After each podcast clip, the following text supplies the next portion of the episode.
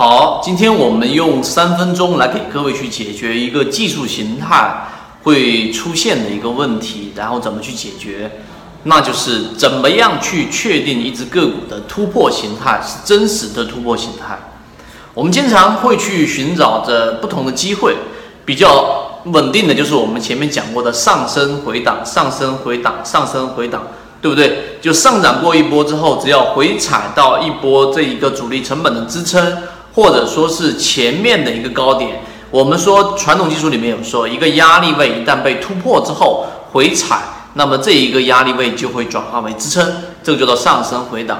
那么另外一种模型呢，就是我们所说的寻找突破，突破往往是一只个股它由弱势变为强势的一个呃比较重要的关键点位。并且做突破个股类型呢，它还有很多的优势。虽然说成本会相比于回档的个股略高一点点，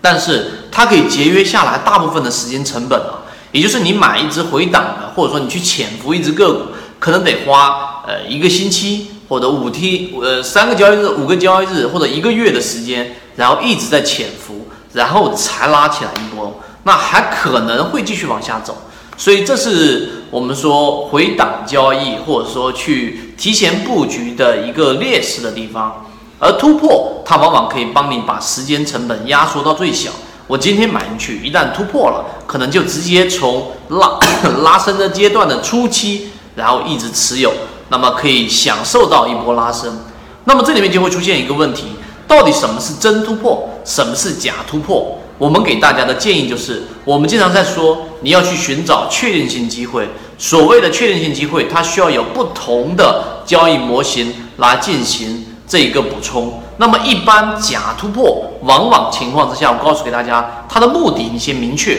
是为了骗线，所以不要去做那一些啊，例如说那一种均线啊，一百二十日均线、二十日均线下方的突破，这种突破不要去买，往往是我们所说的这一种骗线。第二个一定是要主力一波高一波多，我就拿一个例子，前一段时间我们讲到现在为止一直在讲的水晶坊，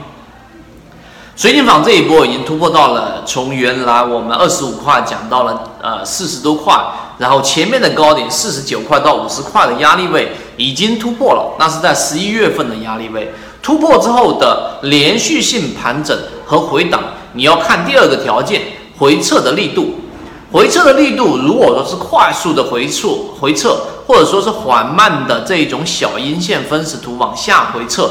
并且它不做任何的修复，这一种回撤是有问题的。反之，只要它快速的跳水，并且快速的修复，那么这一种就是强势的特征。水晶坊就是我讲的这样的一个例子。第三个，那它的回撤过程当中，你需要用其他的这一种，呃，这一种角度去做。安全性补充，那么第三个就是资金，一定要是选择主力资金持续流进的，哪怕是它这一种呃资金走平都不要参与，一定是主力在持续性流进的。那么我们讲的水晶仿、新合成都是这种个股类型，一旦突破，你就可以干嘛呢？选择一部分仓位介入进去，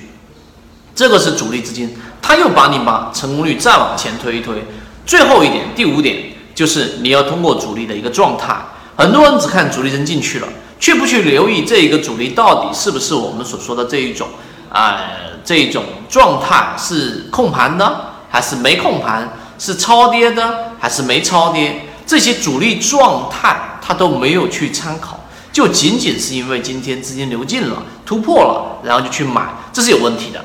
为什么？你想一想，一个控盘的主力，就庄家拿了大部分的筹码，然后他一旦突破了。那么这种突破的有效性和一个我突然间的一个游资，然后介入进去突破进去的，然后形成了一个 K 线的突破，哪一种的安全性和稳定性更高？毫无疑问，一定是前者，因为前者他拿大部分筹码，他突破他不会拿百分之十他就跑，他不会第二个交易日就跑，而游资不一样，而你看的那种短线资金不一样。